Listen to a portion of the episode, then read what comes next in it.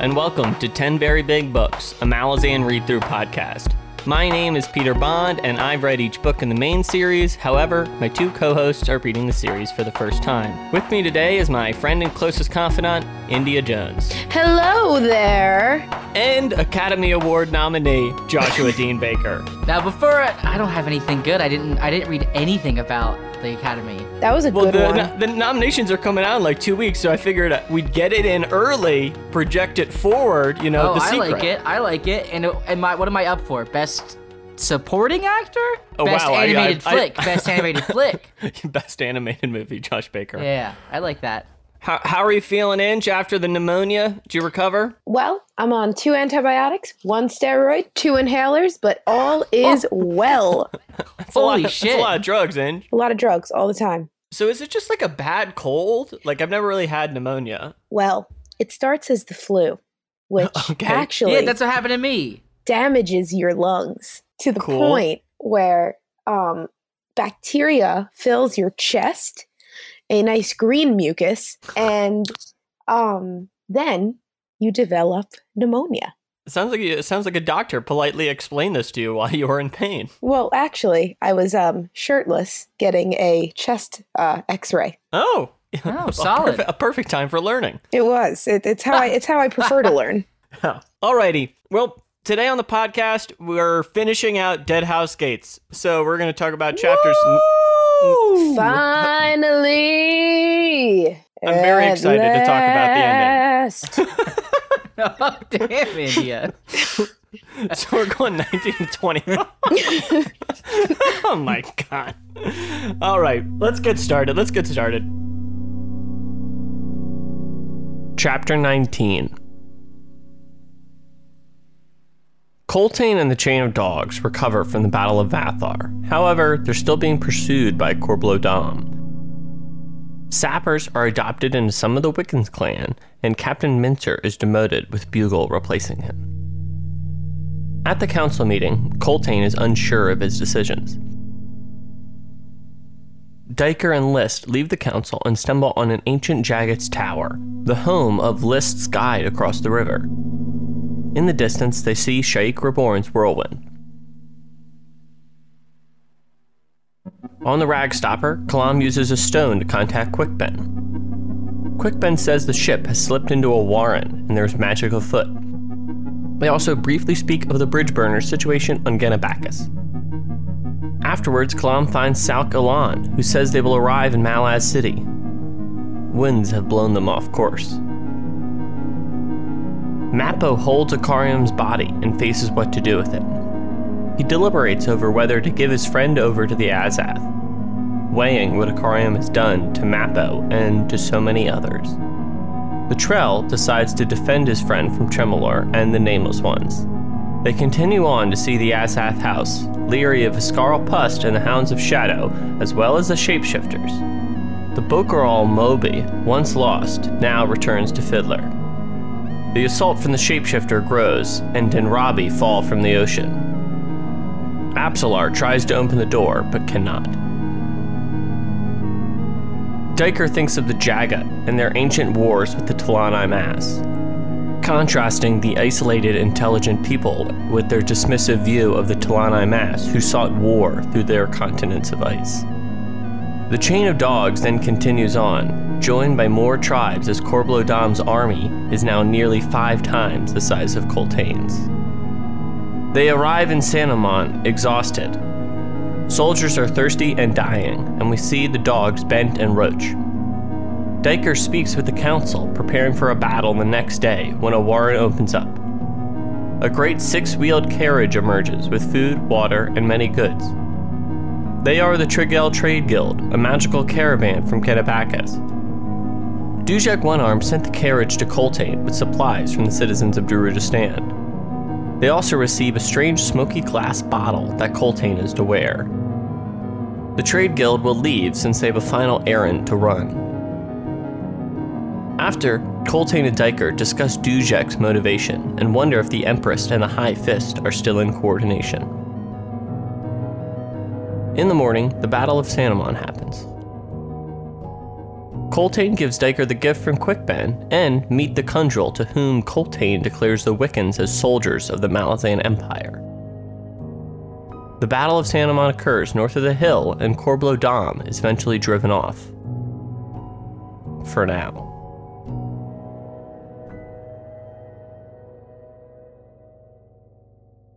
Alrighty, we're catching up with Coltaine and the, the the rest of the chain of dogs after the battle on the river Vathar, and you know we're seeing them reorganize. And then later in the later in this chapter, they have the Battle of S- Sanimon. I'm not 100 percent on that name, but and uh, maybe we'll talk about both of those segments together because at the first first start of the chapter we see them, and then at the end of the chapter we kind of see them being chased, see them battle, and we also see Coltaine meeting the Trygalle Trade Guild along and receiving supplies from Genabackis. Yeah, what the So hell? what?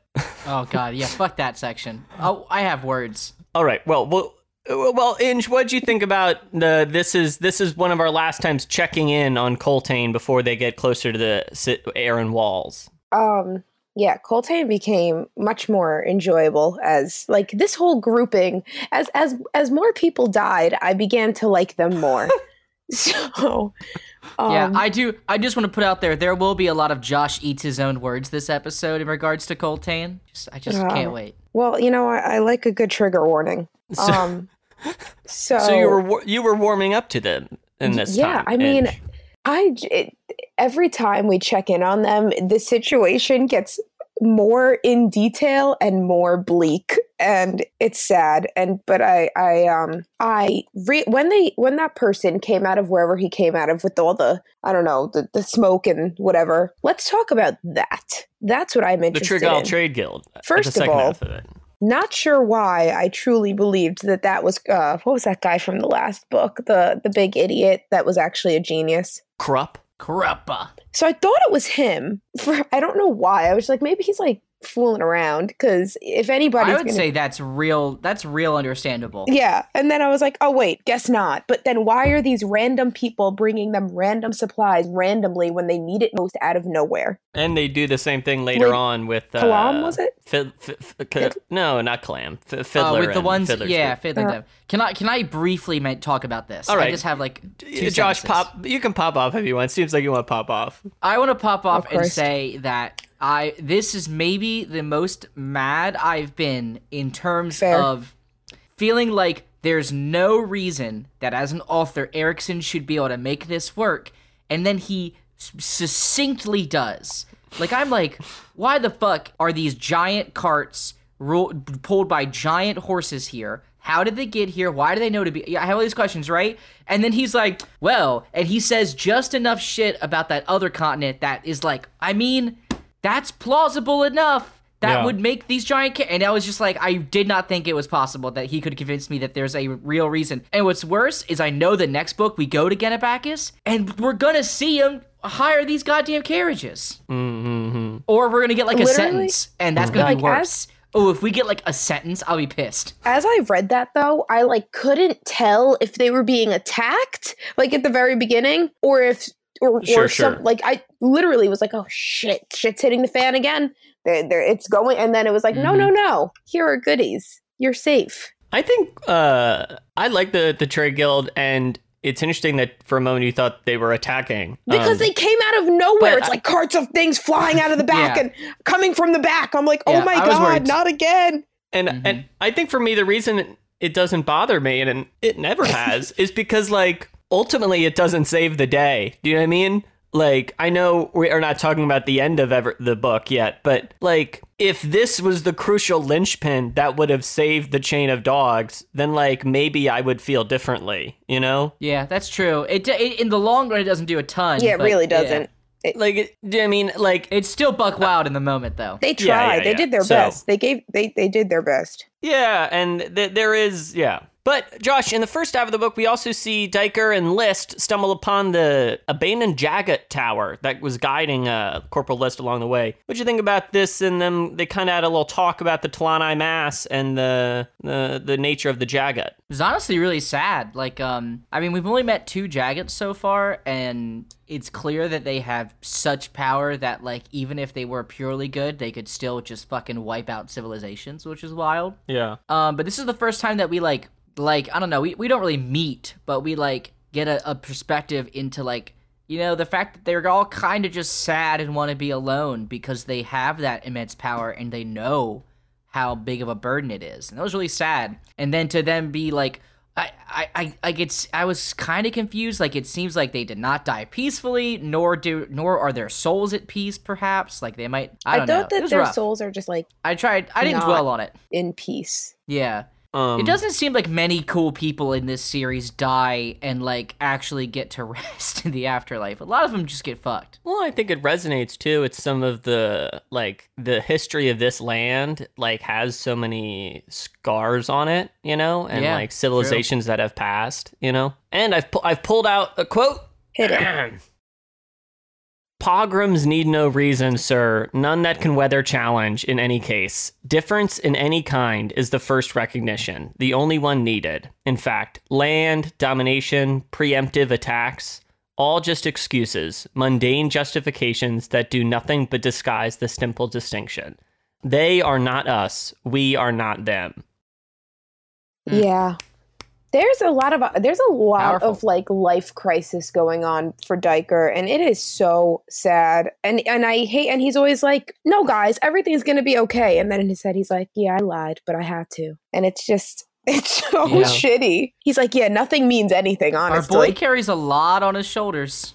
Yeah, our, our, our boy does carry the weight of history he on does, don't and he he? lets it be known Mhm. any chance he gets. yeah. That's true.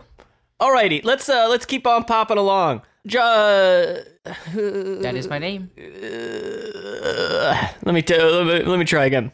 Okay, I'm ready. Josh, we check in on the Ragstopper briefly for kind of our last moment before we get to Malaz City and, you know, kind of the whole assassinate assassin world begins. So, what uh, as they were like, oh, actually, we're going to Malaz City. How, what were your suspicions like? How in tune were you to what was going on? Uh, I wish I could say that I saw everything, like saw this coming, but like no. Mm. I I I really didn't have like any of this clued in. I, I was kind of just along for the ride, much like Kalam or yeah, Kalam was. Um, I was surprised Kalam used the stone to talk to Quick Ben though, because he already used the one super powerful thing Yeah. that was like getting into the Warren. Was this a one and done stone? Didn't he break a stone or something to make the to get this connection to happen? Mm. I, I honestly, I do There forget. was, there was know like a powder in it. there's I a thought limited he like broke the thing, and then he was like, "Quick, Ben was like, you're only gonna get to talk to me once," and you used it now, and he was like, "Yeah." Yeah, that's yeah, Yeah. right. I think India. So but, I, but I, was also kinda know s- I also know he used Quick Ben's magic to get into the Imperial Warren because That's what I'm saying. that He used two different things. I think he had that's two like a- things. Because there's Yeah. that passage that's like a cheeky riff about enchanting gems and stones. Yeah, yeah. So I think I don't know. I I was surprised he did it. Honestly, it didn't seem like it was. I don't know. I wouldn't have done it at don't that man. time, I I want to talk about the stuff. especially because he didn't Yeah. give him any It's- information. He told him nothing. That's true. If anything, the audience got more information about Genabackis than Kalam got about his current situation. Yeah. And what did you think that we're kind of getting like a little tease about Genabackis right now? You know, Peter, I don't know about the the tease of Genabackis. So Because we get multiple. We get like, I think someone else talks about, we in this ending, we get a lot of people I'm talking not about really- Genabackis. like it all I don't really know the difference between I thought we were already there to be honest in the first book. So it's funny that you're telling me we've never been there. No, no, no, no, no, no. Oh, we we oh, have okay, been there. We have been there. I thought we have. I just kind of like that. I don't know. It's.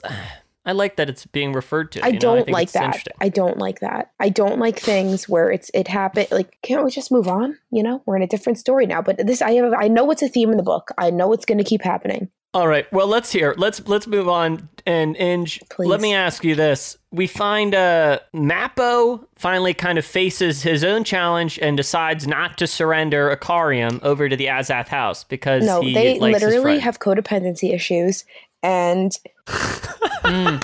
thank you. A- Icarium needed to be in that house. It is for his own benefit. what? Preach.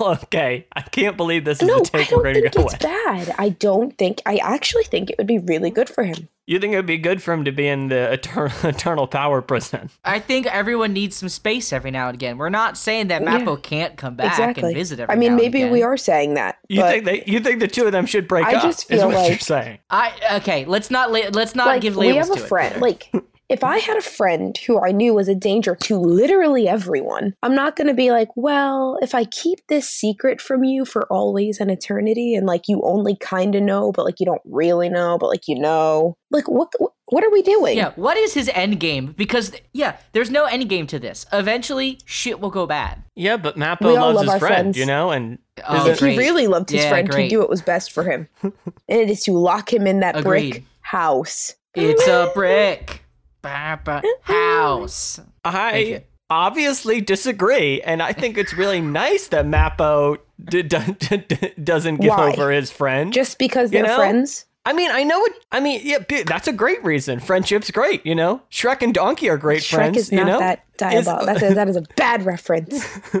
Yeah, dude. Shrek just wants his swamp to himself. and maybe Icarium He's just not out wants here ex- the he's not out here swamp of his destroying memories civilization. to be honest, if Icarium knew what was good for him, he would know that it's best for him to be alone. I thought that he was supposed to like Well, solitude. in, in Icarium's defense, in Car in Icarium's defense, he doesn't know that he does this shit because it's been hidden from him by his. I'm gonna say it's Stockholm syndrome best friend. It's Stockholm syndrome. there is there is i would say an unethical element to to the memory thing for sure but but you know mappo didn't cause him to have his memories be like that way you know yeah, but he maintains it. Mhm. like mappo's g- guarding Icarium from the Azath at that point. You know what I mean? Yeah, and we're saying it's a mistake. But you know what? All right, No, wait, before uh, we uh, keep moving though, because Icarium is like, before they go in, he's like all gung ho, like, yeah, I'm going to go in and I'm going to stay there. And then they like knock him out. But Yeah. when I woke up, I think I would have went back You would have you would have went back to what? my Azath house and just said,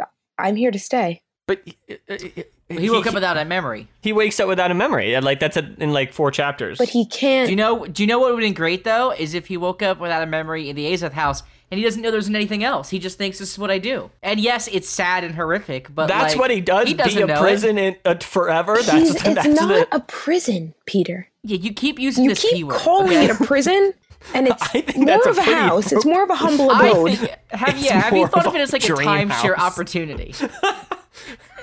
I, I like the timeshare spin. However, you know, if you're saying what's the end game to them wandering around forever, I don't know what the end game to putting Icarium in the box forever is. it's not. I do. box. He dies eventually. It oh takes Oh a long God. time. All right. Well, let's let's keep things going. Let's talk about it in the next chapter. I don't know. I can't wait oh until Oh we get God. to the chapter twenty-one. yeah, we got time. Fine.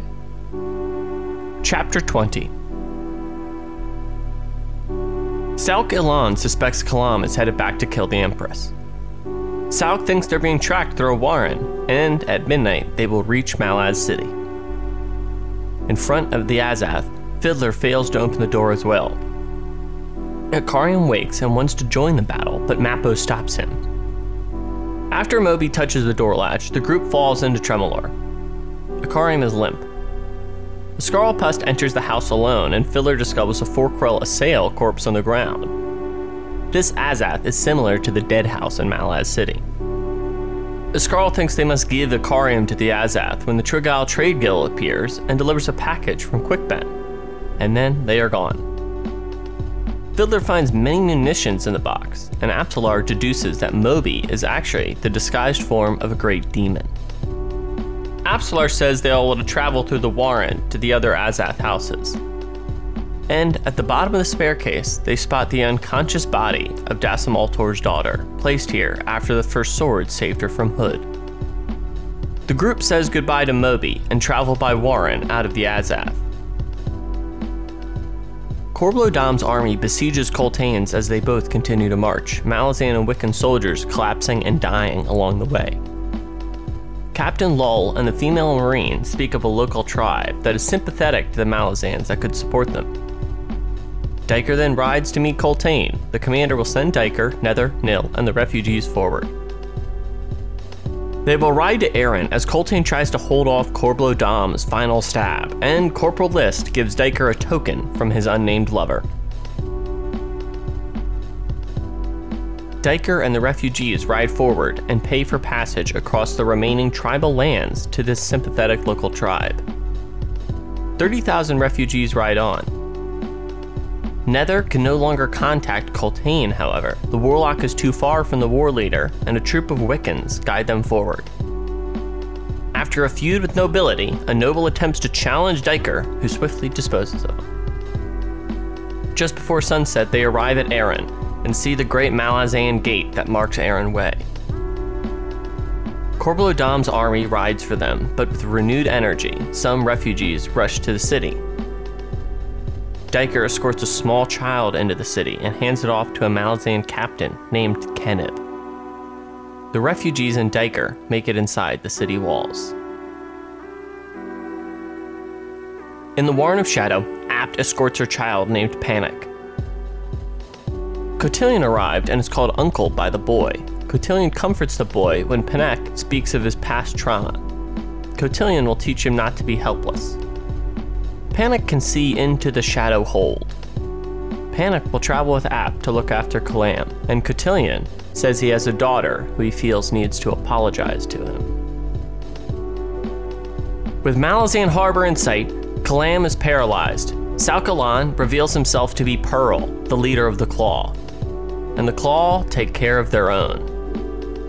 Pearl stabs Kalam in the side and throws him into the water, knowing that assassins are waiting on the city shore. Apt appears to defend Kalam, but Pearl summons a Kenryll'ah demon and disappears. The captain, Cartheron Crust, wakes up, has some memories of this city. Afterwards, Minala, on horseback, jumps off and makes her way to shore.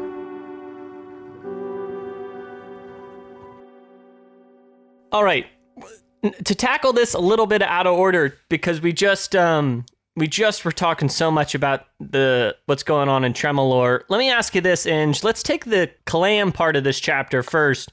So, uh, in chapter 20, we see Salk Elan's true identity to be revealed. Fucking- Kalam gets stabbed and Pearl. thrown overboard. Did you see it coming? What did you feel? Let me know what, how, what you think. Okay, no. So we all knew that something was up with Sulk.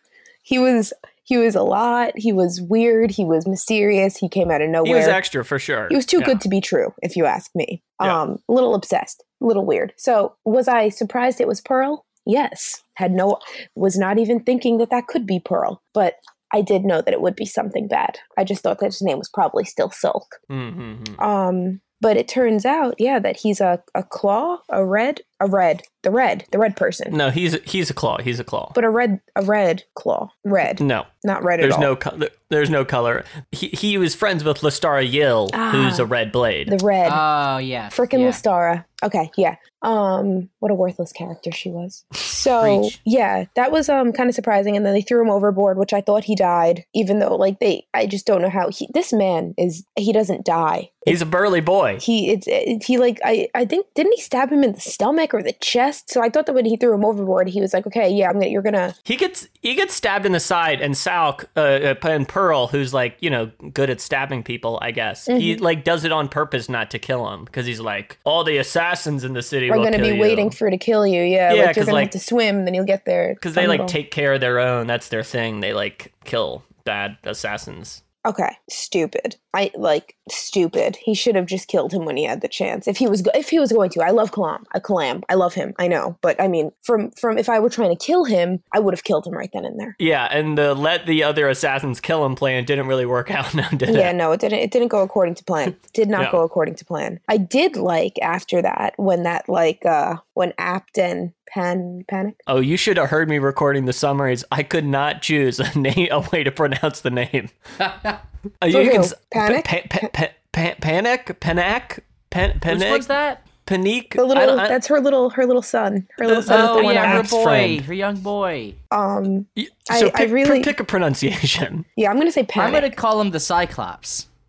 That's good. I love I just love when they talk to each other. Like that like I guess uh Sulkila and Pearl had a, a demon come to like take down the rest of the Ragstopper. Yeah, oh, yeah, man. like, and Panic's to like, he I, listen, demon. you're gonna die. Like this is not a good look, demon. He literally yeah, he was like, All right, mom, let's get him.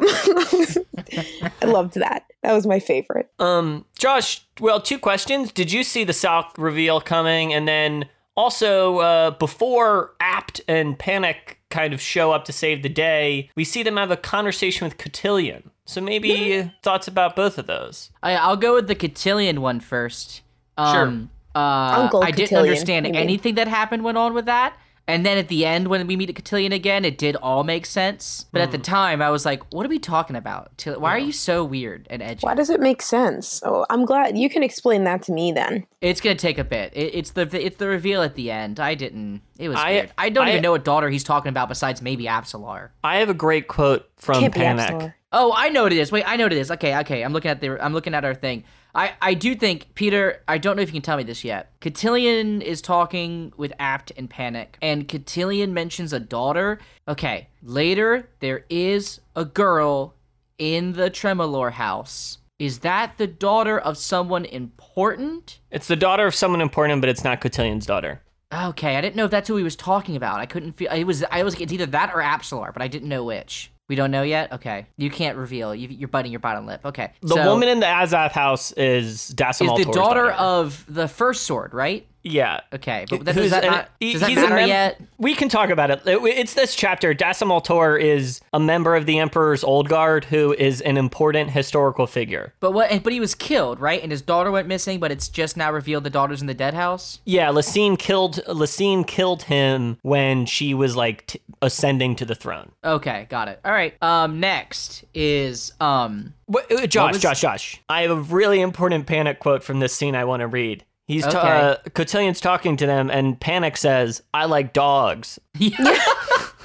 Yeah. And he's like, I have a bunch. They're cuddly. So good. Oh, right. He's talking. Oh, that's so good. And Cotillion so says something back like, "I think they like you too." Yeah. Yeah, It's that so was good. I I literally love when that little little freaking kid speaks. I just imagine Yeah. him with his one I eye. mean, he looking is like a, little he is a nightmare creature, but with like yeah. yeah. Um. Okay. So I, okay. So the Salk Elan thing. Um.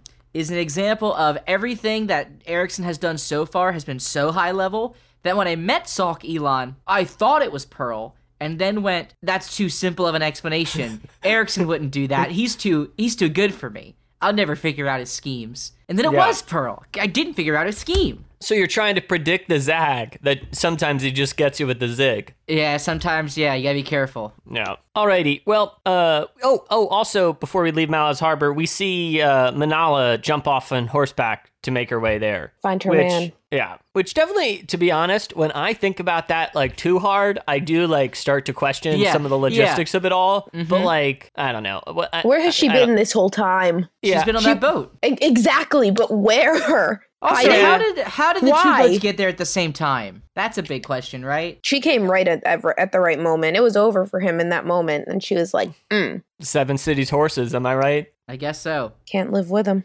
Alrighty. Well, uh, before we get all the way back to Tremorlor, since I guess we're kind of taking a non chronological route through the chapter, Inge, we check back with Coltaine's army as uh, Korbolo Dom's army has grown. They're like chasing them, and Duiker goes forward with the refugees, passes through some local tribe lands, and gets the rest of the refugees to Aren, along with saving a young child along the way and meeting Captain Keneb in Aren. Yeah, I forgot who Keneb was, but I I remembered the name, but I still don't know who he is. He, he Um, was the captain who traveled with Kalam across the desert. Oh yes. Okay, that makes He's sense. Minala's brother-in-law, I guess. Uh, oh, he's healed. Yeah, yeah. Oh, that's beautiful.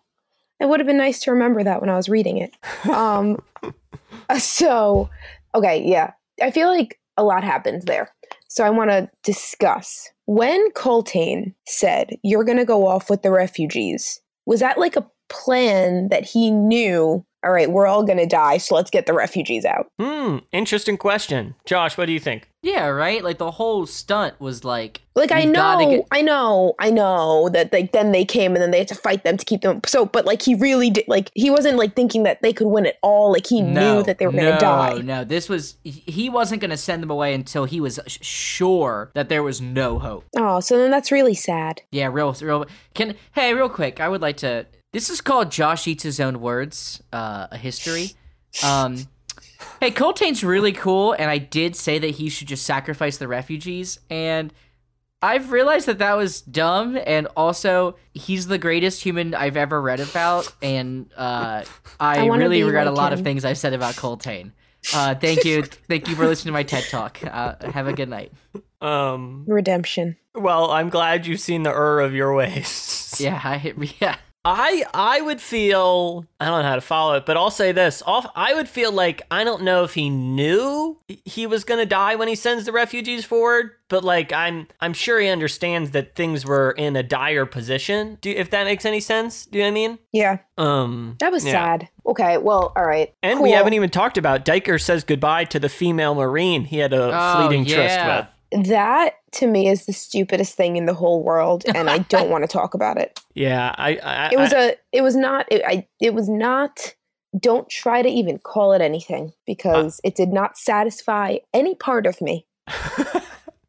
I, I do know what you mean. It is a like I don't exactly know why we're that's in here, but you know, I- I- like I guess. Do you know what I mean? D- Duiker can have a sex life. I'm okay with it. I just I, I don't know why. I, you know, It's just not. It's so irrelevant that the female marine doesn't have a name. yeah. That's just how she gets the she puts her name on the paper, right? he never looks at it. Well, not in this life. All right. Y- Not in any life. Well, we don't know yet. Alrighty. Well, uh, J- Josh, what, how'd you feel about seeing this? Uh, how are you? F- let me let's get into headspace. How are the two of you feeling at this point, vis-a-vis? Like, because this is our last time before we really see Coltaine die, and then Stop. That's so sad. You really said that like it didn't even matter. all right. That was well, how? horrible. But how did you feel at this? Like, I'm trying to get into the headspace. You know, paint me a picture, Josh. Of what? Like them leaving? Well, how are you feeling at this point? Where you're like, oh my gosh, they're gonna get there and things are gonna go great now. No, I assumed that Coltaine would instantly fall and that um Duiker wouldn't make it make it into the thing. hmm So that was that was my thought. Yeah. Yeah. Alrighty. Well, I guess we can talk more about the end of the Chain of Dogs in the next chapter. That's yeah. But inside Tremorlor, the Trygalle Trade Guild arrives, gives them gives them some junk, uh, and then they see Dassem Ultor's daughter, and then uh, they also see that the Azath is going to be able to kind of mm, teleport them. Is is the word I want to use, but I know that's kind of you know magically move them around the world. You know. Mm-hmm. Um, Before How'd you- oh, go ahead. how'd you finish it. feel about learning this, Inge? Let's talk about this Azath house. Sure. Why are they going there? What do you mean? Why did they go there? I, Why did who go there? why did all of Fiddler, Mappo, and Icarium kind of, but not really, Apsalar, Croak? Fid- Fiddler uh, and uh, Fiddler wanted to use the Tremorlor to magically What? teleport to so a the- Tremorlor isn't a place. It's a Tremorlor is not a place. They're a uh the Tremorlor house yeah, that's is the name of a this house Azath of the house. Azath. Yeah, they all have Yeah. names. Can I ask a question? I hate. Sure. Oh my Who God. names them? Uh, I think a naming committee formed by the local government. Probably. Yeah, wait, because it's like this was in a fucking random. Wa- this was in a warren in the middle of a desert that could be at any time just surrounded by a whirlwind. So like, who the fuck knew that it was there and was and then came back? How did they come back with a name for it? I think the city clerk maybe gets a say. Oh, is this? You have to go to the registrar for this. Yeah, you can go to the Is this what a comptroller does? I've been wondering. Um, it is, that's actually what comp trolling is. It's Good, who gets good. to name your local Azath. Um, no, Fiddler was coming to use this Azath to teleport to Malaz And- City. And it was just Oh. a hunch they had that that's how they could use it, book. right? Oh, whatever. Okay. So I'm glad that the Azath house did exactly what it was supposed to. Yeah, I agree. I mean, It- of all, the whole book would have been useless if it didn't, India. I mean, yeah, but like technically, wasn't the whole book supposed to be about Sha'ik, who died in the first two minutes? Well, what is Sha'ik may never die? I mean, That is fact. I can't Yeah. wait to talk about Sha'ik next chapter. I can wait. You know, it's funny though because like in the beginning, I hated obviously Duiker and Col- like Coltaine. I hated everything about them, but at the end, they had the most interesting. The ending, they had the most interesting ending, in my opinion. True. IMO. Interesting. So, do you think it's the ending that made you warm up to them, or I, I, I feel like he really left me no choice with how in detail he went about how all of them brutally died. yeah? Um, and just Yeah, how that got rough. loyal and noble they all were until the very fucking end. It's Mhm. just very sad. I was very upset. Also, It- in this chapter, is it this one where frickin' Crokus has to leave Moby because that was sad as hell. Ugh. Uh, yes, they, they say goodbye to Moby in this one after. boy yeah. Moby. We're not just gonna breeze over that.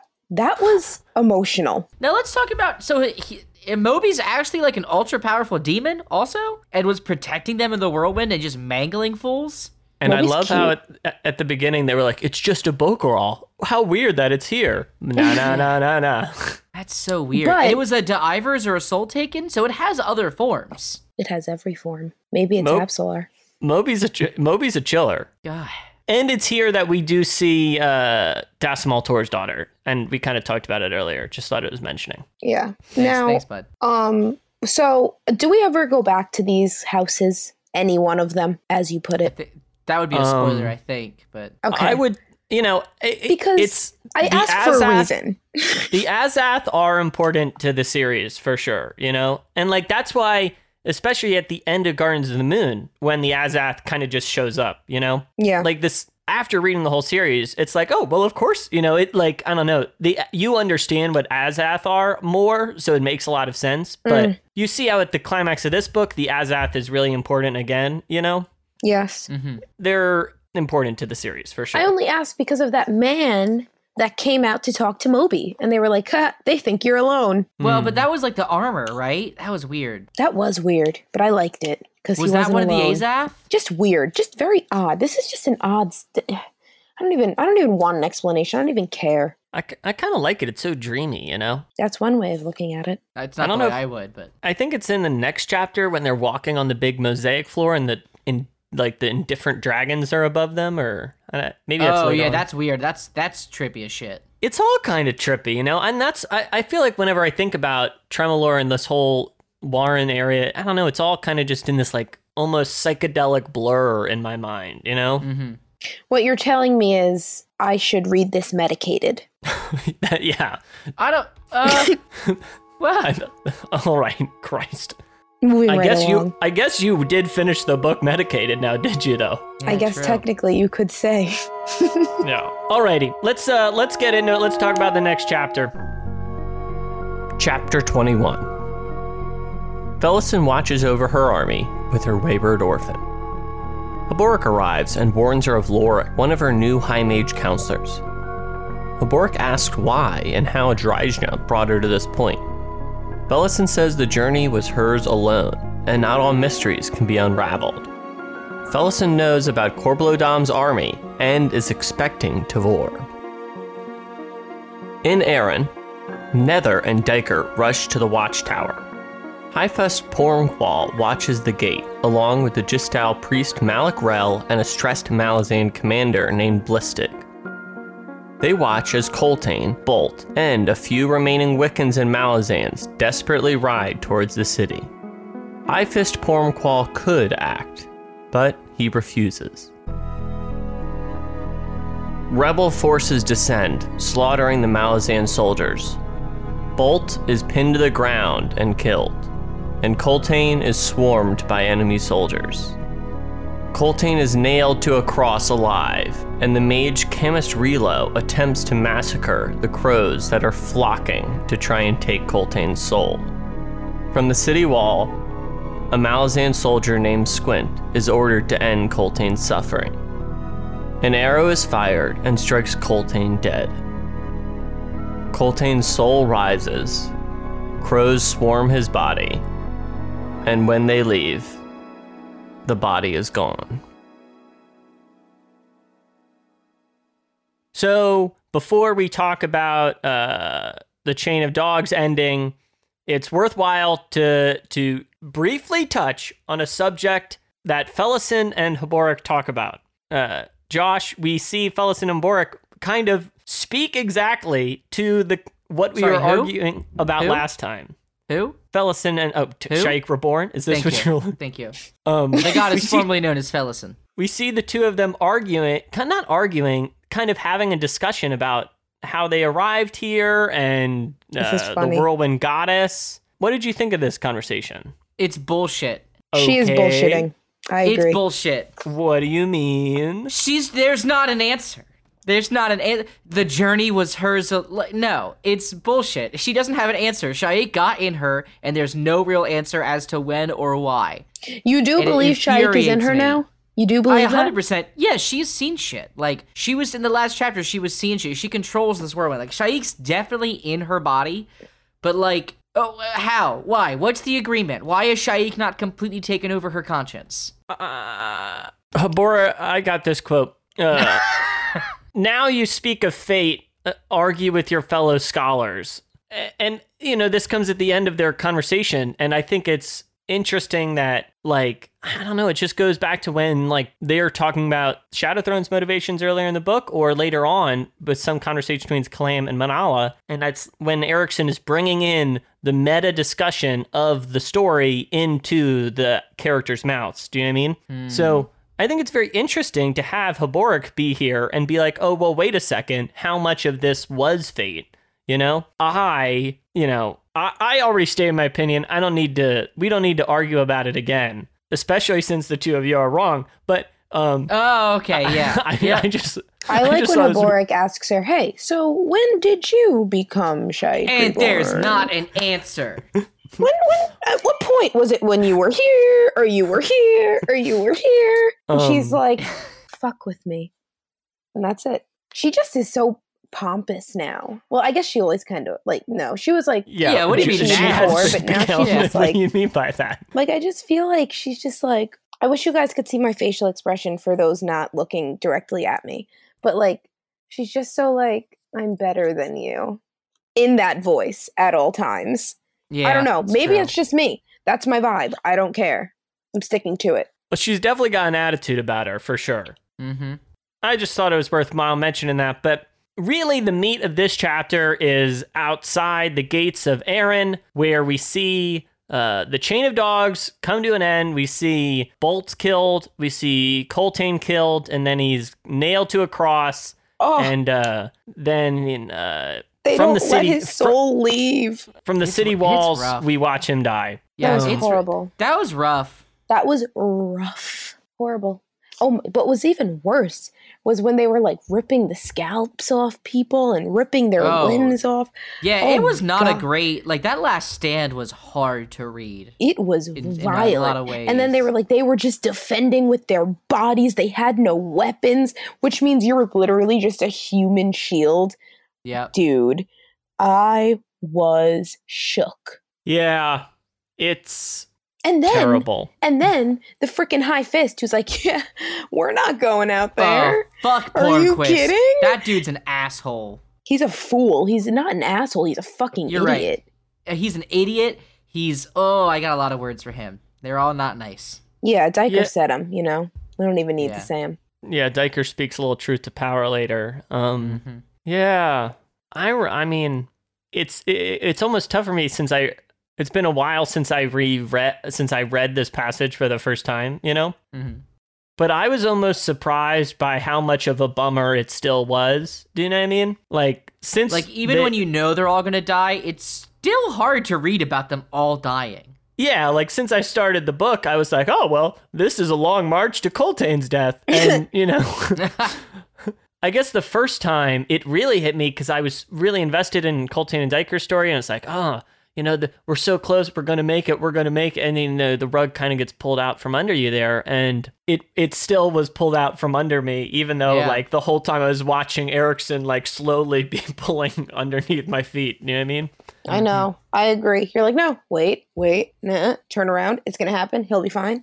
Yeah. Also, it's very funny if you reread it. It is incredibly clear that they're going to die the entire time, and it's incredibly clear how much I ignored all of the signs the first time because. Huh. Like Fair. even in the first second chapter, they're like, well, they're uh, you know, as soon as they start leaving, they're like, well, this is a long march to their death, and everyone's like, no, no, and then another person will be like, we're all gonna die out here, and every you know, just you keep Oh, ignoring yeah. it, but you know, um, did either of you uh, uh expect this?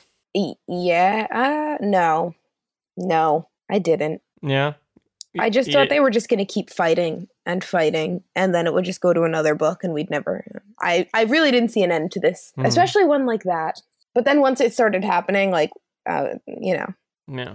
What about you, Josh? Did you think they would, uh, Coltaine would go out like this? Uh, yes. Yeah? I, I just didn't. I just didn't see there being a scenario in which he didn't die, as bad as that is, right? Like, uh, like, because he's he is he set himself up as this incredible leader, leading from the front, like always putting himself in the line of danger. And it really felt like at some point, I, I honestly thought he would die in a much less dramatic way, like far earlier, if I'm being honest. So like the fact that he held on and had this glorious, like insane end is honestly I thought was almost like it was almost cliche, but like I mean it was also it was just so brutal it couldn't be cliche, you know. Mm-hmm. And there was nothing there like there wasn't a lot honorable about his, you know. It wasn't this triumphant like thing. It was kind of just dark and brutal and awful. To he read. died like everyone else.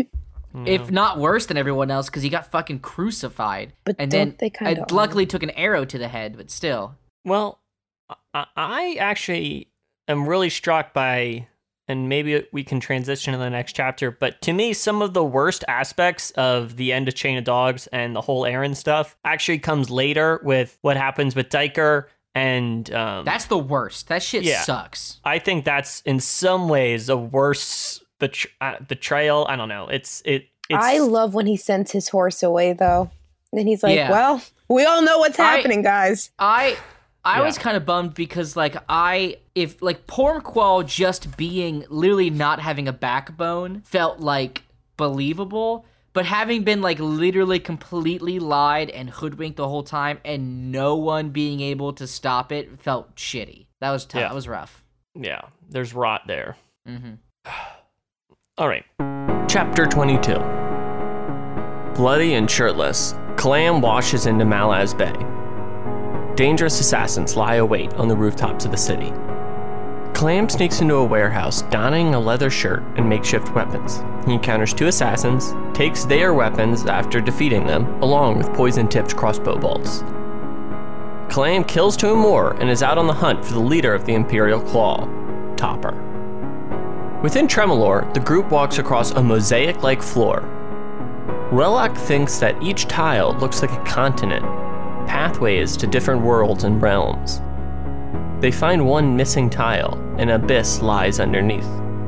Iskaral says that Shadowthrone tried to bargain with the Azath over Icarium, but the Azath house was silent. Mappo is still unsure whether he broke his vow when not surrendering Icarium. Then, both Mappo and Icarium fall into darkness. Apsalar tries to grab them, but is pulled back. The group continues to walk through this strange world. Above them fly three indifferent dragons. At Aren, Korbolo Dom has made camp out front of the city walls and celebrates their victory over Coltaine. Commander Blistig's soldiers are feeding and healing the refugees. Malazans are distraught over the slaughter at the gate. Commander Blistig asks for Duiker's account of the events. The noble Nethpara has shared his account, which blames Coltaine for the death of thousands of refugees. Mallick Rel thinks they should attack Korbolo Dom before Tavor or Sha'ik arrives to reinforce the battle. Duiker rushes to the High Fist, saying they must wait for the arrival of Adjunct Tavor. Pormqual dismisses him, saying that Duiker and the Warlocks must follow them into battle before their arrest. Mallick Rel gloats, and as the noble Nethpara comes to, Duiker strikes the man down. Pormqual's army rides out into a basin, quickly falling into a simple trap by the rebel army. Mallick blames Duiker, who cannot mount a defense, before Mallick Rel convinced the Fist to have his army lay down their weapons. Duiker sends his horse back to Aren, and the army disarms as the rebels have surrounded them. Mallick Rel offers up the Malazans and Aren to Sha'ik's forces. Korbolo Dom and his mage, Kamist Reloe, greet the commanders. Duiker, however, speaks up, saying that Commander Blistig will be able to hold the city until Tavor's arrival, and Mallick Rel strikes Duiker. The historian falls, the smoky bottle breaking on his chest. Korbolo Dom speaks of his impending battle with Tavor, and then has High Fist Pormqual decapitated. In front of Aren, the remaining Malazan soldiers are dragged to cedar trunks and nailed to them. Duiker is the last to be nailed, and has visions of his dead friends to see at Hood's gate. And he dies. To pick up where we left off, we were talking about the rot and in Aren, and in in this part we see this more clearly demonstrated as Mallick Rel kind of is demonstrated to be a huge piece of shit is the term I would use I'd say and it's fair. uh, he kind of uh, he's like, well, wait, wait, wait, we should go attack him now. And then you know, Pormqual rides up. They send their horses away, and um, and then uh, Duiker gets crucified hor- at the end. Yeah, Yeah, a horrific slaughter. yeah, it's a it's a big old slaughter. So, Josh, how'd you feel about kind of uh, seeing kind of the internal reasons uh, for the the politics of the slaughter, and, and kind of seeing this betrayal in a way? Well, it sucked because I, I, I just feel like in many other examples we've seen of the Malazan of the Malazan military, like a lot of these soldiers and captains and people think for themselves, and we even see that small contingent think for themselves and realize how terrible an idea this is. And it kind of sucks to think that like this one guy Mallick Rel somehow like manages to completely snuff that out in every single way this whole time and even as they're clearly marching into their death has snuffed out like any people with free will. It just sucked man. And like the image of just them putting their weapons down knowing like as the reader knowing what's going to happen next is just really rough to read. It's powerful imagery but it was rough. Yeah, I think putting the weapons down is tough because, like, I mean, they do talk about Blistig feeling frustrated, and, like, obviously, Blistig recognizes that, yeah like, I don't know, the injustice of it. But, like, those soldiers who are, like, because you could, like, maybe say that Pormqual, I guess, is in some way responsible, and, like, you know, maybe he, his death is his own fault in a way. But, Oh, like, all those, is, all, all those soldiers under his command, you know, that's Pormqual just. got off easy screw that dude okay, I'm not defending him, but what I'm saying is. it sounds like you're a Pormqual apologist and that's I'm a not- tough stance to take No, what I'm saying is the soldiers under his command are like he's also responsible for their death, and Oh, that's yeah. even more unjust. You know, yes for sure India, how'd you feel about seeing uh, the uh, these forces march out and then Duiker meeting uh, meeting his own crucifixion? I was sad.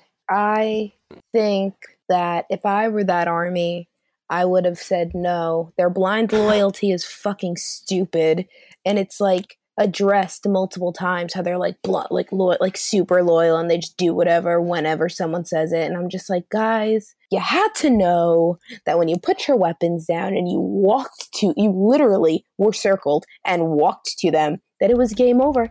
And then to add insult to injury, they didn't just kill them. They literally tortured all of them. yeah Fucked up.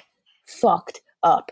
And then poor Duiker had to watch like 10,000 people, however many it was, be strung up and like, uh, what do you call crucified, only to be at the end when he literally, he was already a broken man, literally had nothing left. And thinking that he had seen everything and he had been, he had never felt more agony in his life to be like, I thought that until I started to be crucified. Yeah.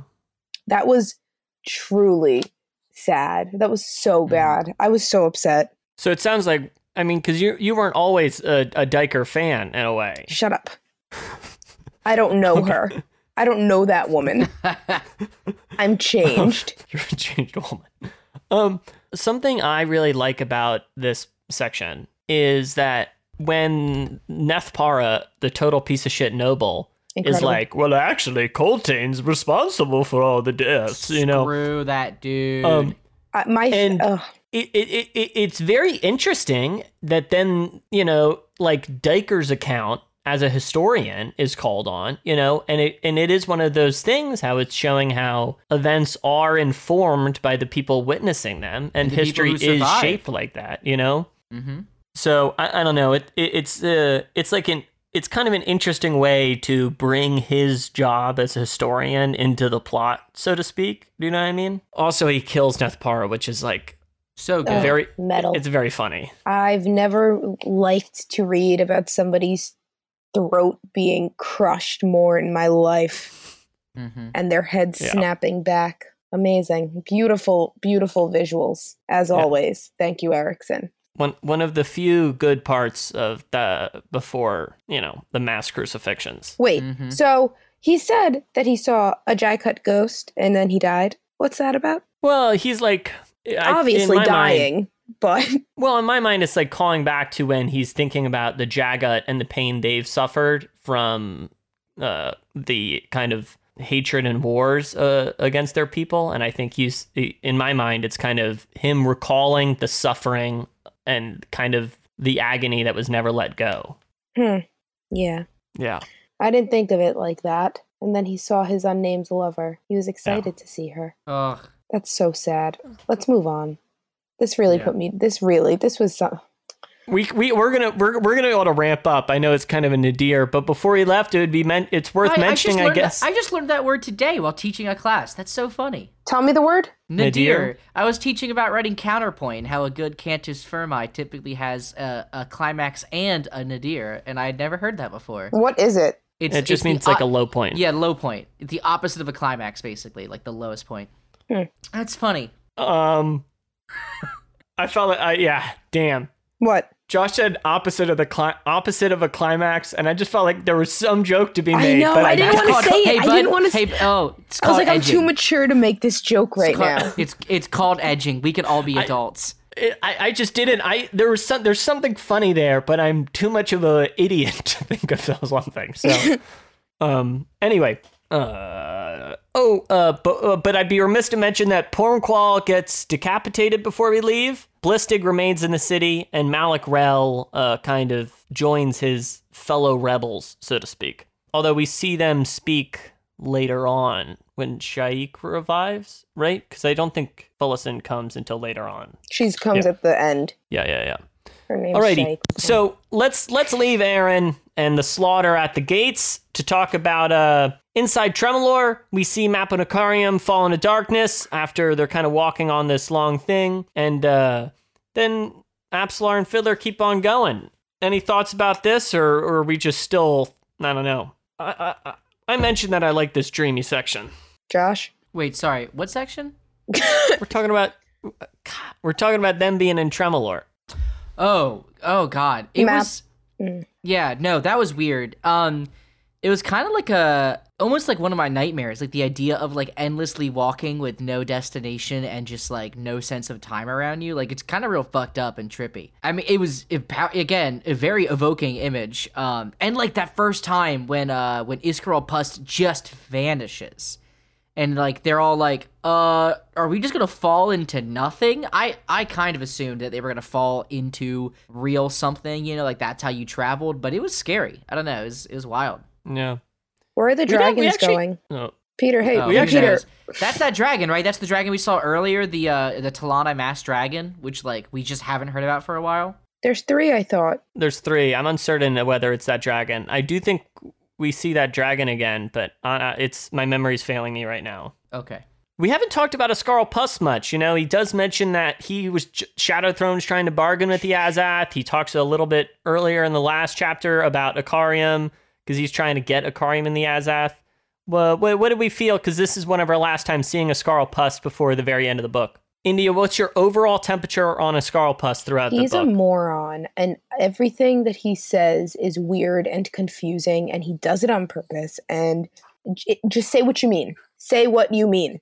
That's all I have to Mhm. say. I'm I'm an Iskaral Pust fan. I'm I'm here for getting. Peter, didn't we just say that we all hated him in like the last one? Didn't we all hate him? I just like whenever Erikson's getting wacky, you know, Pete's here for it, you know, and like Iskaral Pust, just a wacky kid, you know, he's just walking around saying Random saying shit. words, Whatever, whatever. know? Yeah, the words don't make sense, but he'd be saying them, you know. I like when they're mean to him. That's Yeah. that's that's really what. That's yeah. I have no. And finally, we see uh to to kind of got uh bring us into the next chapter, so to speak. We see Kalam washing up on shore. He gets some low level equipment, and then uh, he starts his uh grind through the city. Uh, I like I know we know how bad of a, how badass Kalam is, but the these chapters cement that like he is the most powerful person I think we have met. Physically. Truly. So badass. Never dies. Yeah. Stab him whenever Well, you defi- want. Definitely in like a physical sense, you know, because we've met a lot of powerful magic people, but I think Kalam definitely demonstrates like I don't know some fucking skills with a Z, you know. Agreed. Any weapon. All right, Every weapon. let's. But we're gonna we can talk a lot more about him in the next chapter. So, chapter twenty three. Kalam hunts claws in Malazan City. He kills a pair, but soon more descend on him. Minala appears, saving Kalam, and pulls him onto her horseback. They ride together towards Mock's hold. In the deadhouse, Fiddler, Crokus, Rallick, and Apsalar find the Azath's guardian, the Jaghut Gothos. Gothos is Icarium's father, who has resigned himself to life in the Azath. Icarium tried to free his father by attacking the Azath, but failed, wounding the Warren and Icarium's memory. Gothos speaks of the Nameless Ones, who had truly destroyed Mappo's home in order to coerce the Trell into becoming Icarium's watcher. The group steps into Malaz City, where they meet Apt and Panic. Panek will guide them to meet Kalam at Mock's Hold. Minala and Kalam are magically drawn to the old keep. Empress Laseen invites Kalam into the main hall, asking why the assassin wants to kill them. Kalam speaks of the old emperor, the bridge burners, and the slaughter on Genabackis. Laseen does not evade, but offers answers. She explains that she only ordered Tayschrenn to kill Sari and not the bridge burners. Furthermore, Dujek and Laseen have conspired together, and the outlawing of the bridge burners is a ploy so that Dujek's army can remain safely on Genabackis and make allies. Laseen took the throne from Dancer and Kellanved since the Empire needed more from them. It was not a personal choice. Laseen also claims responsibility for the murder of Dassem Ultor. Kalam sheaths his weapon and spares the Empress. Minala is disappointed and they escape into the city. However, after Kalam leaves, we see that Laseen's voice was projected through a corpse. The Empress orders Kalam's life to be spared, but Topper thinks it's too late to stop the descending claws. Outside, Kalam and Minala are surrounded, but quickly saved by Apt. Fiddler is united with Kalam, and everybody is pulled into the Warren of Shadow. After greeting the once Emperor, they speak to the now God Shadow Throne. Crokus, Apsalar, and Rallick say they wish to return to Itko Kan, and the god sends them there. Fiddler says he wishes to re enlist and joins Tavore's army in seven cities. And Kalam is shown the thousands of children saved by his command.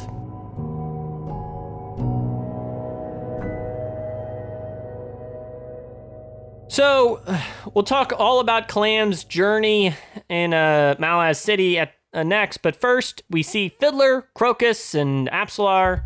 Uh, we see them meet the Azath's guardian, the Jaghut Gothos, who is Icarium's father, and he talks kind of about how Icarium's memory was wounded and kind of a little bit of history that we now, as the readers, know about Mappo and Icarium that mm, they didn't learn, so to speak. Um, how'd you feel about learning all this information before they kind of leave the Azath and get pooped out into Malaz City? um I thought that was super random, like extraordinarily random. It was I didn't understand until you read the summary that like did he or did he not Icarium? It does he or does he not destroy things? He he does destroy things, But 100%. he did not destroy Mappo's home. Ah, yes, yes. So we can finally kind of talk about this. Josh said last episode that he thought he had a picture of it, but he was just missing a few pieces. And it's at this point that we kind of see the whole picture that the nameless ones actually destroyed Mappo's home. Yeah, And then is- was like, yo, Mappo, Icarium did it. You should be his guardian. And Mappo's like, okay, I guess I have to now, you know? Why Mappo though? Like what? So, So random. is it- So are all Trell this kind of ageless superhuman, or is Mappo special? Great Tr- question. Trell definitely have physical differences.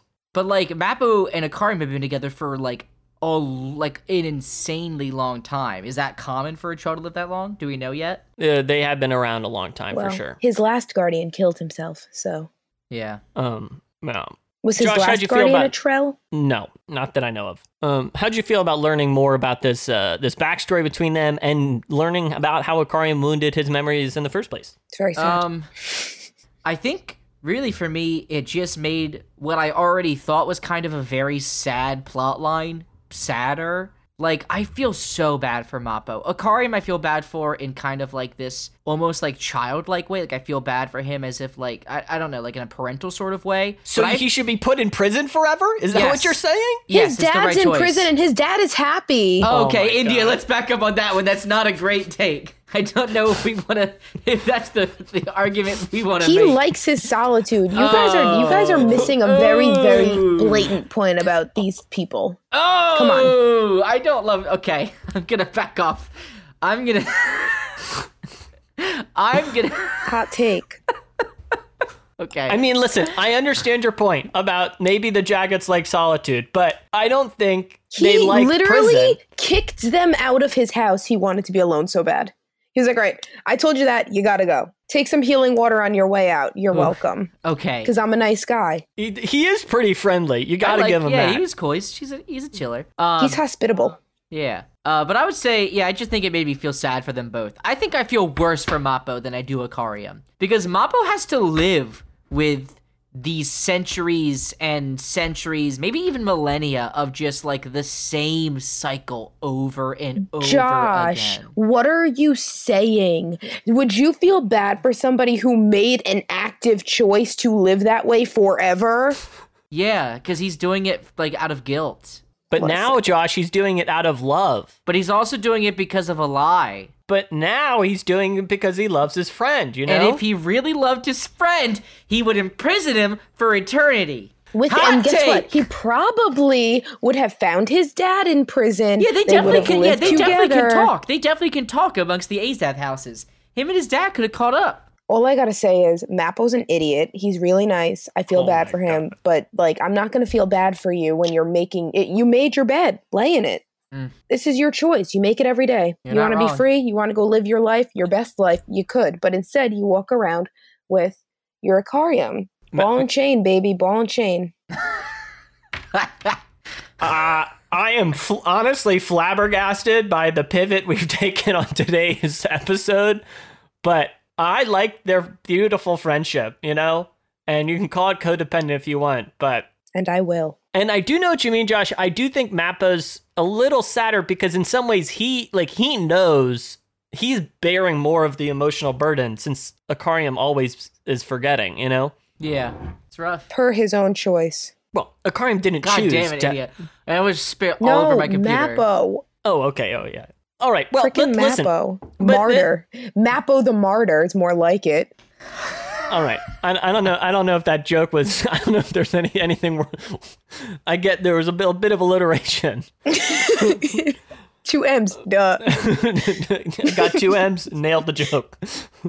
All right. And then they kind of uh they get out into the city and uh they they meet Apt and Panek, who's gonna guide them to see Kalam at M- Mock's Hold. And Josh, we see Kalam fight his way through the rest of the city. He meets up with Minala, and then he finally confronts the Empress Laseen in Mock's Hold. And Laseen um, lets out some let's out let's open the gates, lets out the secret, and Kalam spares her life. Um, so what did you think about this? Uh, this is really our first time seeing Laseen, so to speak, Yeah. um, since the prologue, not the yeah, prologue. say we saw the- her in the prologue. Yeah, but we Um, see her elsewhere in early Gardens of the Moon. But you know what I mean. So okay, so let's talk about the the gigantic reveal. Which let me say, until I hear it from fucking Dujek One Arm, I am not going. I'm gonna take everything she said with a grain of salt. Okay. Okay. So, ah, God, it's tough because like, okay, so so to to recap, what she says is that the plan of Dujek One Arm rebelling in order to gain the trust of the people on Genabak is is all part of the plan to fight off the Pannion whatever because they're the biggest threat on that continent, and it Yeah, made more sense. It made more sense. For, for the army of Dujek One Arm to, to team up with like, the locals because there's some very powerful figures, the Caladan Brood, you know, Anomander Rake, all that. Anomander Rake. Yeah, it makes it okay. So I, I get that, and it does answer some kind of lingering questions I had because I, I, I, it was kind of a very buck wild thing that was happening in there on the first book. Okay, so if that's true, that's crazy. Now, what really threw me off was the lives, the resources we spent to get here, and Kalam just needs eight sentences, and he's like, "All right." My work's done, and does it? Well, first off, he couldn't have murdered her because she wasn't there. But like, that's all it was. He just needed to speak with her. They have fucking arm bones that do that. There's letters. Like this seems like a gross misuse of resources to speak to her. I I don't, especially considering Dujek has spoken with her and it's on the same page. But Kalam didn't know this. Yeah, He- but, he- but didn't fucking Whiskeyjack? Kalam's goal wasn't like I want to reach out to Laseen and check up on my friend. Like he was coming to kill her, and then Right, but he was with the people who knew the shit. So why didn't they tell them the shit? well because Cl- what do you Huh? mean? What? do you- Why did Kalam not? Why was Kalam not privy to all this information? Apparently, Quick Ben's not either because they were in on it. So did no? Does Whiskeyjack even know? Like I don't know. It just feels like there's a lot of pivotal information that pivotal characters should have known. Hmm. You think you think Kalam should have been privy to these plans? Yeah, he's like the single most powerful human being that we've met. I don't know if I would say that, but human I being, do know human what you- being in terms of physical strength and like ability to kill people. India, how did you feel about Le- Kalam I'm gonna be all this? honest. Okay, I'm gonna be honest. okay. I realized none. I I I read. I read it. I did not listen. Oh, I read it, and I did not get that. I I literally didn't know why he spared her life. I remember I read all these things about making connections and this and that, but I didn't realize what you just said, Josh. That's pretty fucking wild. yeah. Well, knowing that, why was she in a dead body? Well, I Well, it's think like a sh- there's always- contingency. yeah, there's like the risk of Kalam not listening to her and just running in and trying to like fucking stab her in the throat. I guess. But didn't she say that he recognized that she wasn't her? Well, because she was in the dead body. Correct. So, but if she So had been even if he did want to kill her, didn't she re- think that he realized that she wasn't her? but didn't you just ask why she spoke through the dead body? I thought she was dead, but you just confirmed that she's not. Oh no, No, no, she's just it's- talking it's through a dead body. Yeah, yeah, yeah. I was like, huh, is she not her? I think it's clear in this moment, and it's when um, Laseen speaks about it, it's like, oh, well, I killed Kellanved and Dancer because, like, they were, the, empi- the Empire needed more. And I think it's like Laseen speaking about the idea of the Malazan Empire, which Kalam has a affinity for and, and serves in a way. And I think it shows in this passage, especially since they talk about what's going on in Genabackis, how, you know, Laseen is still working to the ends of the empire. And I think that is probably why Kalam spares her, if if that makes sense. I really like the the part at the end where Minala at on the steps is like, This was disappointing. I thought you would kill her. Do you know what I mean? Mm-hmm. I think that's really clever. Well, that's a bigger deal than I thought it was. Hmm. What then on the steps? Oh, and uh, Laseen also. We, this is another mention of Dassem Ultor, who is a character you've we're talking about in this episode, I guess. Um, and and then on the steps, uh, they meet. Uh, there's a big happy reunion after Kalam leaves and spares uh the life, and uh, they meet up with Fiddler and everybody, and then Shadowthrone kind of shows up and whisks everyone away. He he sends Crokus, Apsalar, and Apsalar's father to Itko Kan. He sends uh, Fiddler to join Tavore's army in Seven Cities, uh, and Kalam is uh, kind of shown all the children that was uh, that he saved earlier in the book. That that was a wild twist I did not expect. That was very heartwarming. I don't think it'll last, but it was it was cool. That you like that you like the kids. Oh, I like the kids. I, I like the I like the Shadowthrone giving him the option of being like you can be their eternal parents. Like that's a chill life. Yeah. I, he, he's not going to take it, obviously, but 13,000 children? Who wouldn't want that? was it thirteen thousand? Holy shit! It's a ton of kids. A lot of. How'd you feel about this wrapping up? Everyone kind of getting uh, a kind of gift from Shadowthrone, so to speak. He's And like the Wizard of Oz. it is a little Wizard Vazi. Literally, it is. Yeah. I liked it.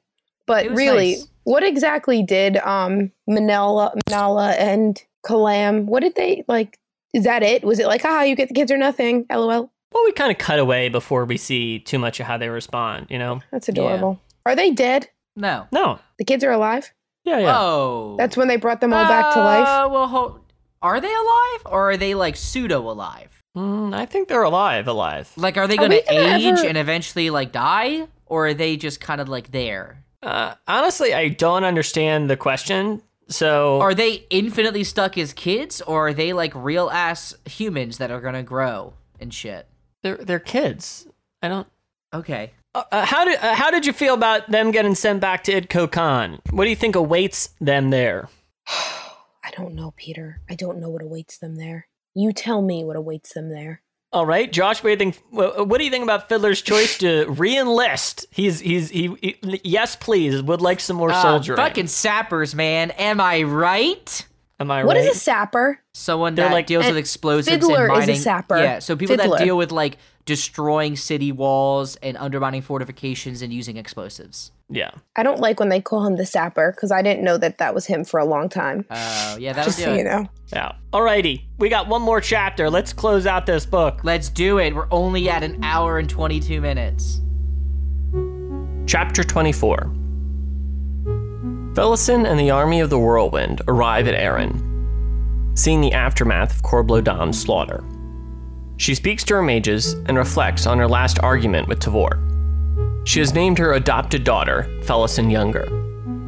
Korblodam, Kamist Reloe, and Mallick Rel come to kneel to Sha'ik Reborn. Leoman argues with Korblodam, Aren remains occupied by the Malazan and Tavore has arrived. However, Korbolo feels unchallenged. Tavore Paran is a new leader, untested, and a noblewoman picked by the Empress to lead. Despite Korbolo Dom's confidence, Felisin commands the rebellion to fall back to Raraku. They will battle Tavore on their own terms. Heboric hears a god's laughter. In Aren, Blistig welcomes the adjunct Tavore, her entourage, and her army to the last Imperial controlled city on the continent. Mappo and the unconscious Icarium lay still on the outskirts of the city. They encounter a cart dragging bodies, manned by Malazan soldiers. The trio can be recognized as Stormy, Gessler, and Truth. They are out looking for Duiker amongst the crucified, but haven't found him. Mappo rejects an offer to go into the city of Aren, but does offer healing elixirs to revive the two dogs, Bent and Roach. Iskaral Pust returns to the Tessum Temple and meets a D'ivers woman of spiders named Mogora. Two bhok'aral are sent by the High Alchemist Baruch and find the lifeless body marked with a smoky glass bottle. And the two familiars take Duiker's corpse. Finally, Icarium wakes. He remembers chasing a demon in the morning. Mappo tells him just a day has passed. The Trell watches his companion sharpen his sword, and then they travel westward. In the epilogue, on the Wickan plains, crows call, and a barren womb stirs. So, India, we see Felisin speak with her new adopted daughter, and then we Love she it. she speaks with uh, the kind of leaders of uh, her army, and then she's like, "Nah, we're going back to Raraku. We're not gonna fight Tavore on her on this turf." You know, Felisin's trying to fight on when she wants to. You know, It's on her time. That's exactly right. So this is our last time seeing Felisin in the book, and she's come a long way since the prologue. So what did you think of seeing her kind of formally leading, so to speak? It's funny because in the beginning, she's like an impulsive child. And for her now to not like, and even, even like when she had just, I guess, or whenever she became Sha'ik, uh, whatever, when she had, I don't know, it was like the end of a chapter and she was like, I'm going to come for you, essentially about her sister. And now being so close to her sister, and she's like, you know what? Let, let's wait. Let's wait on this. Let's, this is not going to be just some quick how she wants it now. I'm not doing this now. It shows like a, a level of maturity I think that she has now to Yeah. like be more patient and wait for the perfect time and plan more and not just be so hot-headed running into things. So I think that her journey throughout this book has been so freaking crazy. Um she is the she she's the hero that I wanted. Granted, didn't realize that Korbolo Dom was working for her. Was that Oh. was that known? Did you all know this? Yeah, yeah, he's an army. So she's a horrible human being too. Then okay.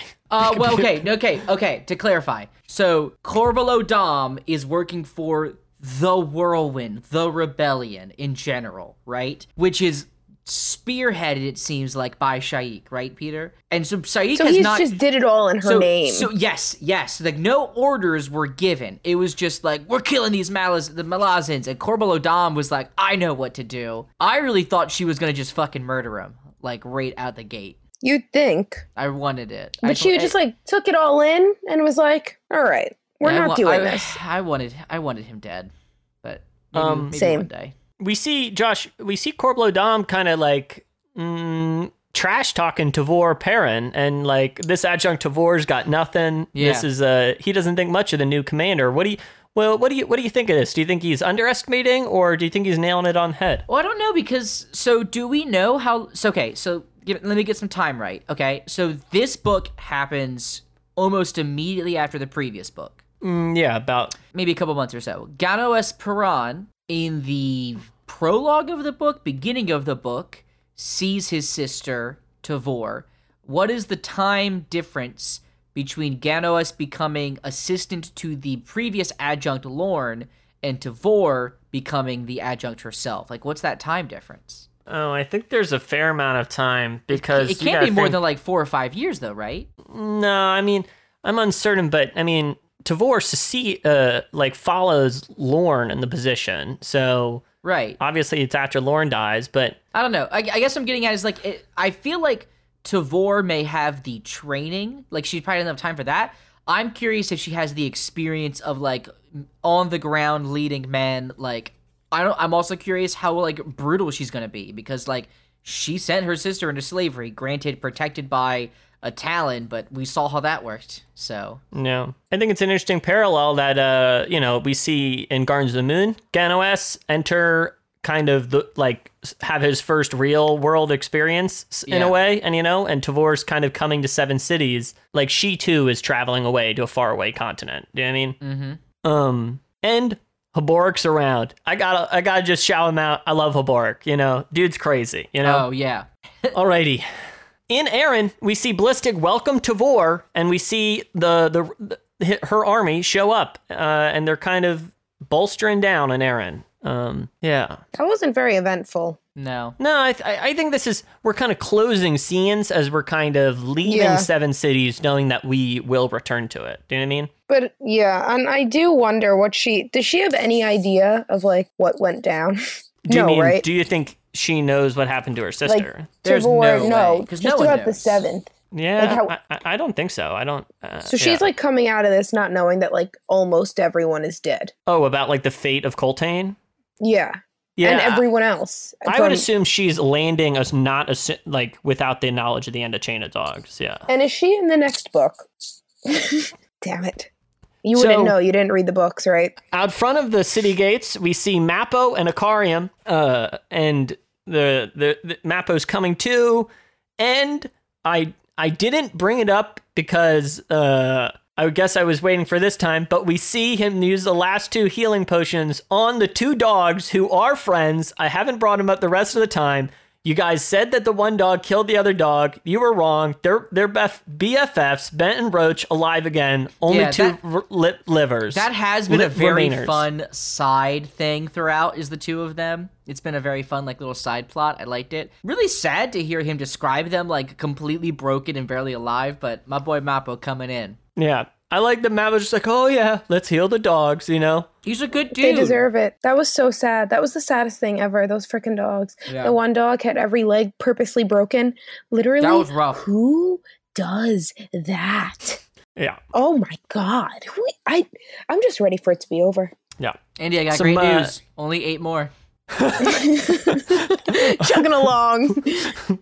Um uh we also see out front of the we we also see out front of Aren, we see two bhok'aral who were sent by the high alchemist Baruch find the lifeless body of Duiker, which Okay. was So that, that okay, so we haven't talked about it in a bit, but this is that necklace that the the guy in the carriage brought and gave to Yes. Coltaine, and Coltaine At The tri- when he the- gives to Duiker because he's like, "This is your story." Like s- wild.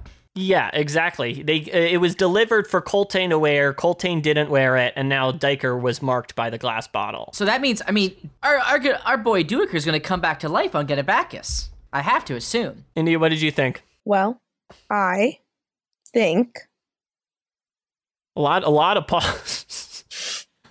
um I don't know. Maybe repeat the question. Do you, uh, well, we see Duiker's corpse get pulled off here. Do you think the what? What, what do you think that means I didn't for? see that. Where did that happen? We, we we we just talked about it. What do you mean? In the book though. I didn't see that happen. Was that well, a it's- quick it- page? it's very obliquely mentioned. well, I didn't see that and I don't know. What ha- Well, it's a very short thing, and and I don't think they say Duiker's name in the passage. They don't. They never say his name. yeah. Hmm. Um. All right, But moving on. Also, yeah, we should shout out Stormy Gessler and Truth since they're here now.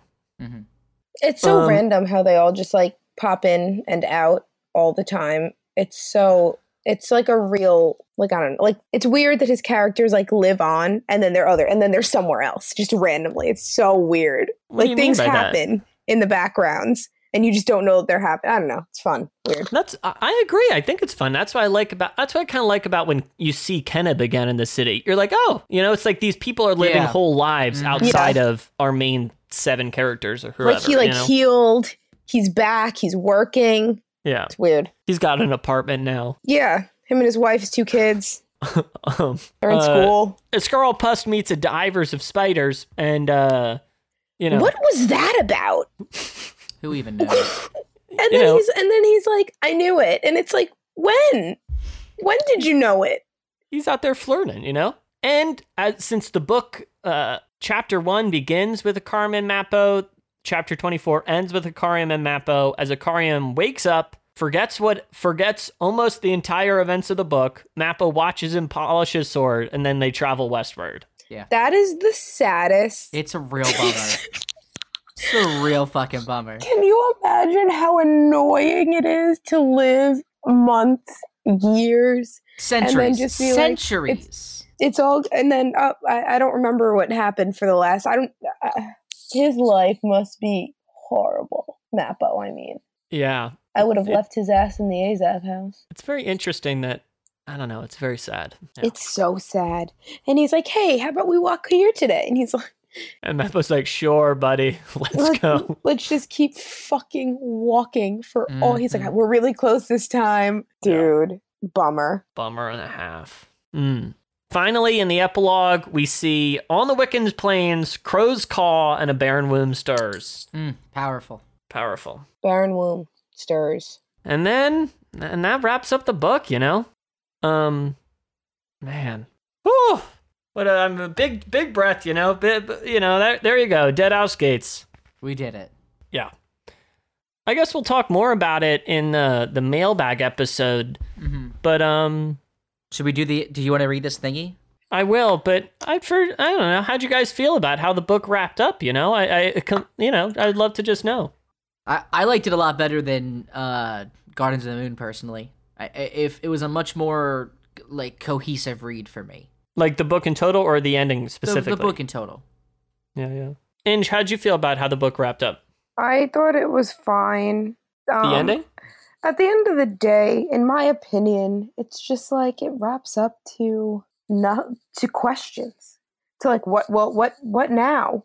There's still a war. Nothing really was it's just so like what really was like what did we really what do we really know? I guess now it's like okay, well, there's this whole grander plan now and I'm so uh, I don't know. I, I mean, I do know what you mean that like we did set up more dominoes on a new continent, you know? That's, But and that's like how those the first one ends too. You it's just set up for like so, you know. This is it though. This is how it is. but I do is think how lot- you make ten bucks. That, that is true. I do think a lot. I don't know. I think the I think the ending of Dead House Gates is is really strong. And for me, in It's addition sad. to loving, I mean, the Chain of Dogs is heartbreaking, right? But I think for me, the the Tremorlor stuff really stood out to me at the ending this time too, and, and really some of the Kalam stuff made a lot more sense to me this time. You know. Mm. But anyway, so uh, that's going to wrap up our read through of Dead House Gates, but we're not quite done with the book yet. We're going to do a mailbag show like last season. So please uh, tweet at us or send us an email with your thoughts about Dead House Gates. Uh, comparing it to Gardens of Moon, your experiences reading it, what you loved or didn't love. Um, we really want to hear it all, and we love getting mail. And on uh, and that's we'll read it and talk about on next week's show. There's a link in the description too if you want to try and leave a voicemail with your thoughts. And we're 10 Very Big Books on Twitter and Gmail. And we hope to hear from you, and uh, we'll talk soon. Um, yeah, see you. Bye.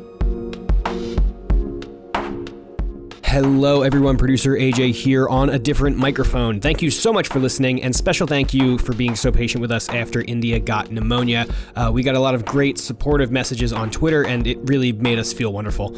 Uh, thank you for being such an incredible community. If you want to help this community get bigger, you can help spread the word uh, by rating and reviewing us on Apple Podcasts, or you can tell a friend about us. Like Peter just said, the next show will be a mailbag show, so if you have anything you want the trio to talk about, you can email us at 10 10verybigbooks at gmail.com or you can tweet us at 10verybigbooks. You can also send us a voice message that we can play on the show. Uh, you can find a link to do that in the episode description. And as always, thank you very, very much to Dan Gesrick for making our spectacular logo. You can find him on Twitter at Dan Gesrick for the hottest Jared Leto v. Joaquin Phoenix Joker takes. And of course, the Jellicle music in today's episode is by the one and only Amaranthin from their album Simulant Rain, which you can find along with their other music on bandcamp.com. Uh, seriously, go give them some love. They're both supremely talented and deserve your attention just as much as Pete, India, and Josh. Uh, links to their pages will be in the show notes, and 10 Very Big Books will be back on January 24th with their mailbag episode. Don't forget to send us your questions and comments, and thank you so, so much for listening.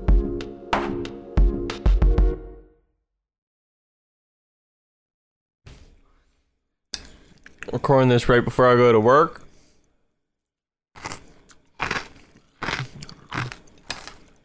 And I'm eating yogurt. So I'm gonna do just a little the beginning.